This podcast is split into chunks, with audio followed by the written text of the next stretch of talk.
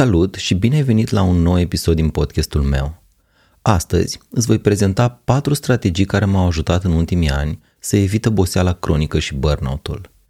Intenția mea este ca la finalul episodului tu să fi înțeles diferența dintre oboseala acută, oboseală cronică și burnout, dar și să ai o idee de ansamblu asupra strategiilor pe care le poți folosi ca să stai cât mai departe de aceste zone. Am observat că în spațiul public, în ultimii ani, se folosește cu multă generozitate termenul de burnout. Am văzut persoane publice care declară cu surle și trâmbițe că sunt în burnout, când de fapt poate doar au nevoie de una sau două zile de pauză. Burnout a devenit un cuvânt trendy, folosit din punctul meu de vedere prea des și cu prea multă ușurință. Așa că hai să definim termenii pe care îi vom folosi în episodul de astăzi. Pentru asta am ales un model cu trei zone: oboseală acută, oboseală cronică și burnout. Există și modele mai complexe care folosesc mai multe zone, însă pentru scopul episodului de astăzi, modelul cu trei zone cred că este suficient.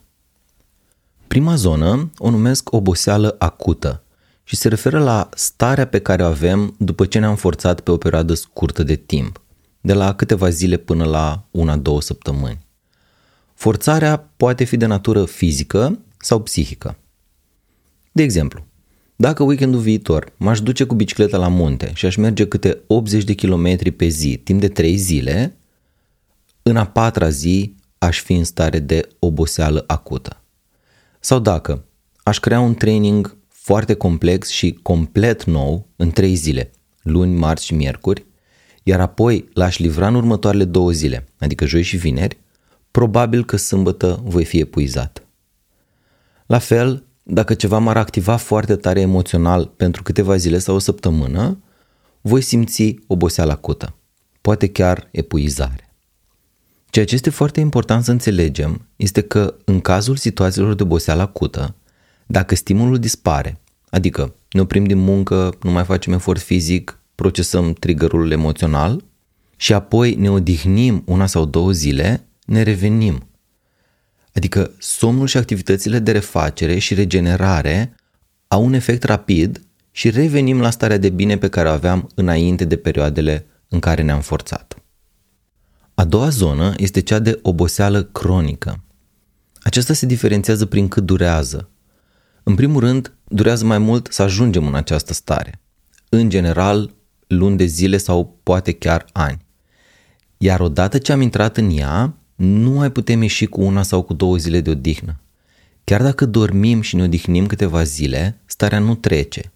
Da, ne vom simți un pic mai bine imediat după aceste zile de odihnă, însă în momentul în care revenim la treabă, simțim din nou oboseala. Adică avem nevoie de un timp mai lung de refacere și avem nevoie să schimbăm ceva fundamental în viața noastră ca să ieșim din starea de oboseală cronică. O altă distinție este că dacă în starea de oboseală acută ne aducem aminte destul de ușor cum se simte să fim odihniți, în starea de oboseală cronică există riscul să nu ne mai aducem aminte cum se simte să fim odihniți. Și poate chiar să credem că, între ghilimele, ne simțim bine, când de fapt noi suntem aproape epuizați. A treia zonă este cea de burnout și apare după ce trecem de un anumit prag de oboseală cronică. În burnout nu doar că ne simțim obosiți, ci pur și simplu nu mai avem energie să facem nimic, timp de săptămâni sau poate chiar luni de zile. Mintea noastră e posibil să vrea să facem lucruri, dar sistemul nostru energetic nu ne mai permite. E ca și cum am apăsat pedala de accelerație, dar nu mai avem benzină, rezervorul este gol, degeaba apăsăm pedala. Sau ca și cum am încercat să reaprindem un chibrit care a ars complet de la ambele capete. Nu poți da foc la cenușă pentru că nu mai este material care să ardă. În burnout, starea asta în care nu mai avem energie să facem nimic durează de la câteva săptămâni până la câteva luni. Și un alt element distinctiv pentru burnout este că nu ne vom mai reveni niciodată la capacitatea pe care o aveam înainte de el. Vorbind cu mai multe persoane care au trecut prin asta, toți mi-au spus același lucru. Chiar și la ani de zile după burnout, capacitatea lor este la maxim șaptezeci la optzeci la sută din cât era înainte de a avea burnout-ul. Adică oboseala cronică nu lasă urme permanente în sistemul nostru nervos, pe când burnout-ul, din păcate, lasă urme permanente. Personal, nu am trecut peste pragul de burnout, însă cred că am fost foarte aproape de trei ori. Nu știu cât de aproape am fost, pentru că ar fi trebuit să ajung acolo ca să-mi dau seama, însă intuiția îmi spune că am fost foarte aproape. Iar după trei experiențe de epuizare cronică și apropiere foarte mare de burnout, am conștientizat că nu se mai poate așa și am hotărât să schimb ceva. Ori să reduc impulsul de a mă supra-solicita, ori să găsesc măcar o cale pentru a ține în frâu. Și am să-ți prezint astăzi patru strategii pe care le-am aplicat, cu succes aș zice, pentru că în ultimul an și jumătate nu m-am mai apropiat de zona de burnout. Îți prezint aceste patru strategii, nu neapărat ca să le aplici și tu, ci ca să conștientizezi cum au ajutat și să-ți găsești apoi propriile strategii care funcționează pentru tine. Am observat că mulți oameni spun că, citez, dacă metoda asta a funcționat la mine, sigur va funcționa și la tine. Mulți ani am crezut și eu același lucru, dar acum nu mai sunt deloc de acord. Cred că la nivel de strategii suntem foarte diferiți unii față de alții. Și atunci nu strategia în sine este importantă, ci mai ales ce ne aduce ea. Am să dau un exemplu. Cu toții avem nevoie de relaxare.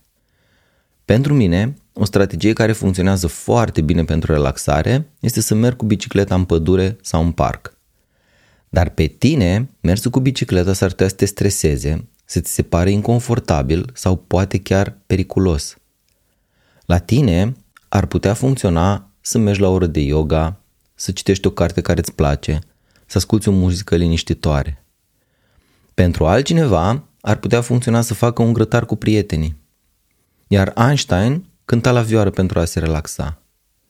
Important este să găsești metoda care funcționează cu adevărat pentru tine și îți aduce ce ai nevoie, nu să copiezi metode de la tot felul de oameni care pretind că au soluția minune. Acestea fiind zise, hai să trecem la posibilele strategii. Prima care a funcționat pentru mine a fost să-mi cumpăr un inel care măsoară parametrii corpului și ai somnului.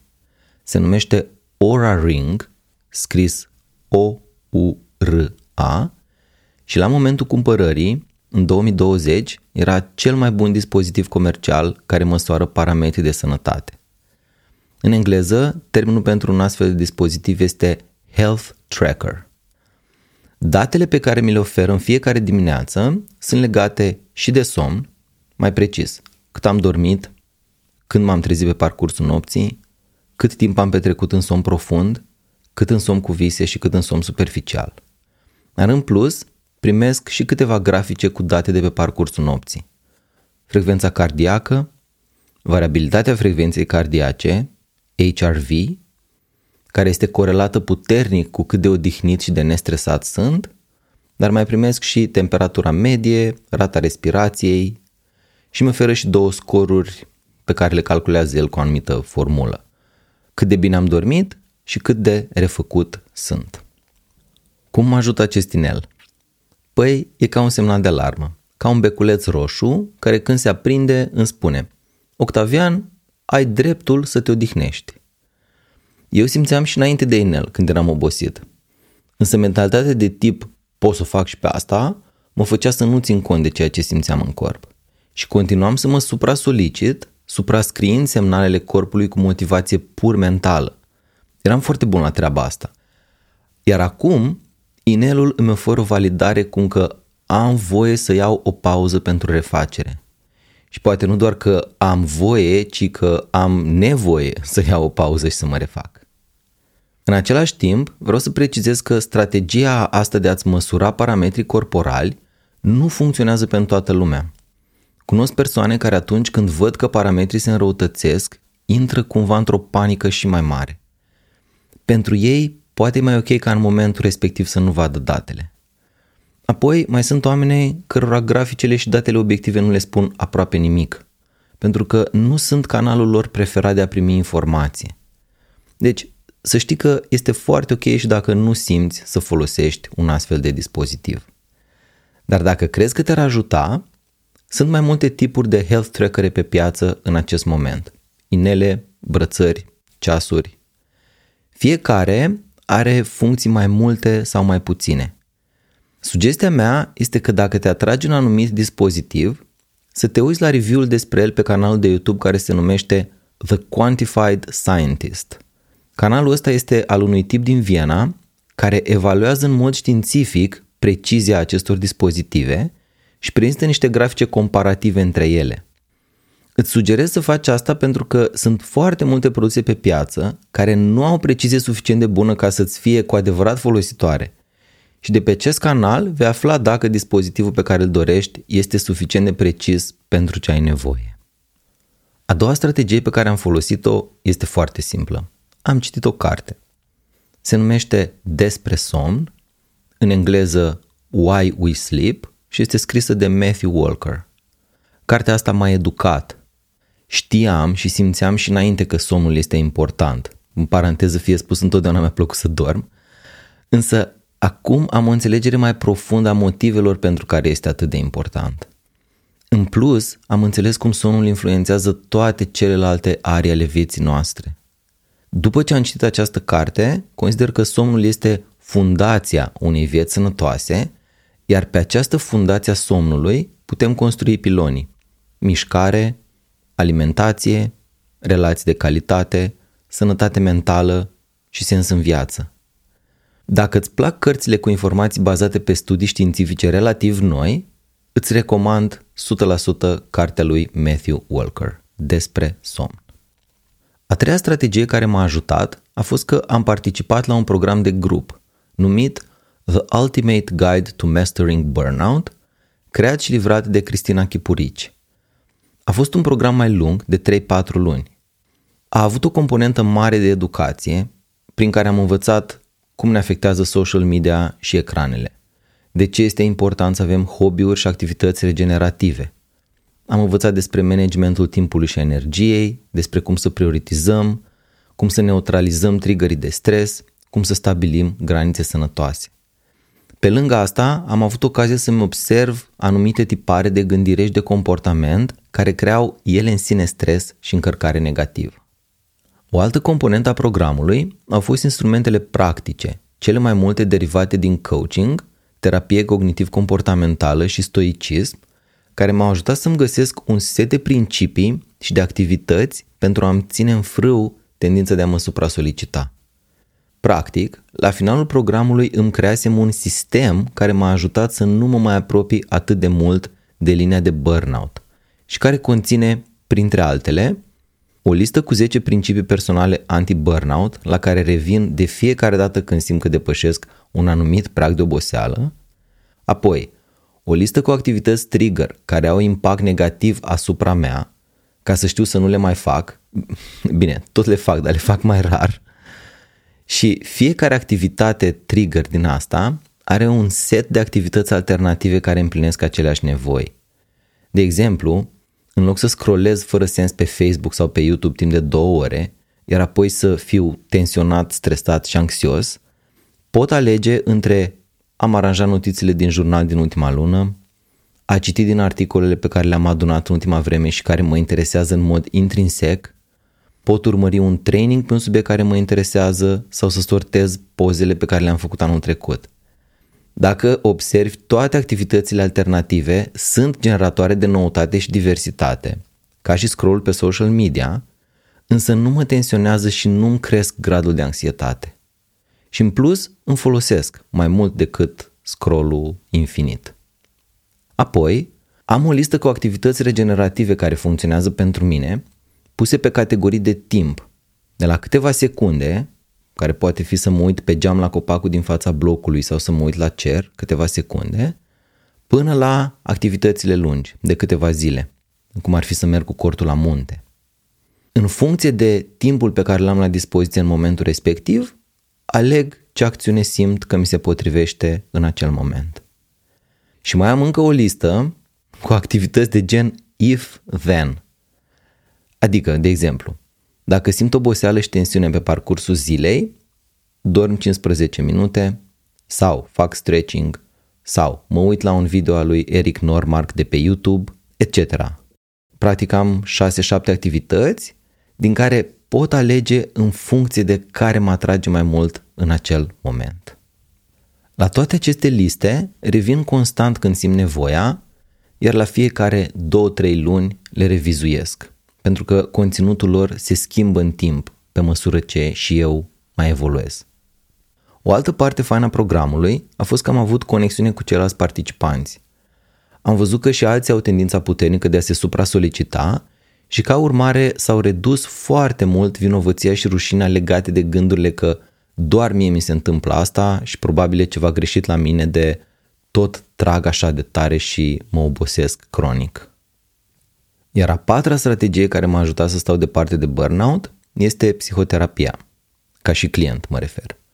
Mai precis, pentru mine funcționează foarte bine terapia prin metoda Somatic Experiencing, creată de Peter Levine. Este, din punctul meu de vedere, foarte diferită de alte metode care au în denumirea lor cuvântul somatic și am observat că sunt multe în spațiu public în ultimii ani, deci să nu le confundăm.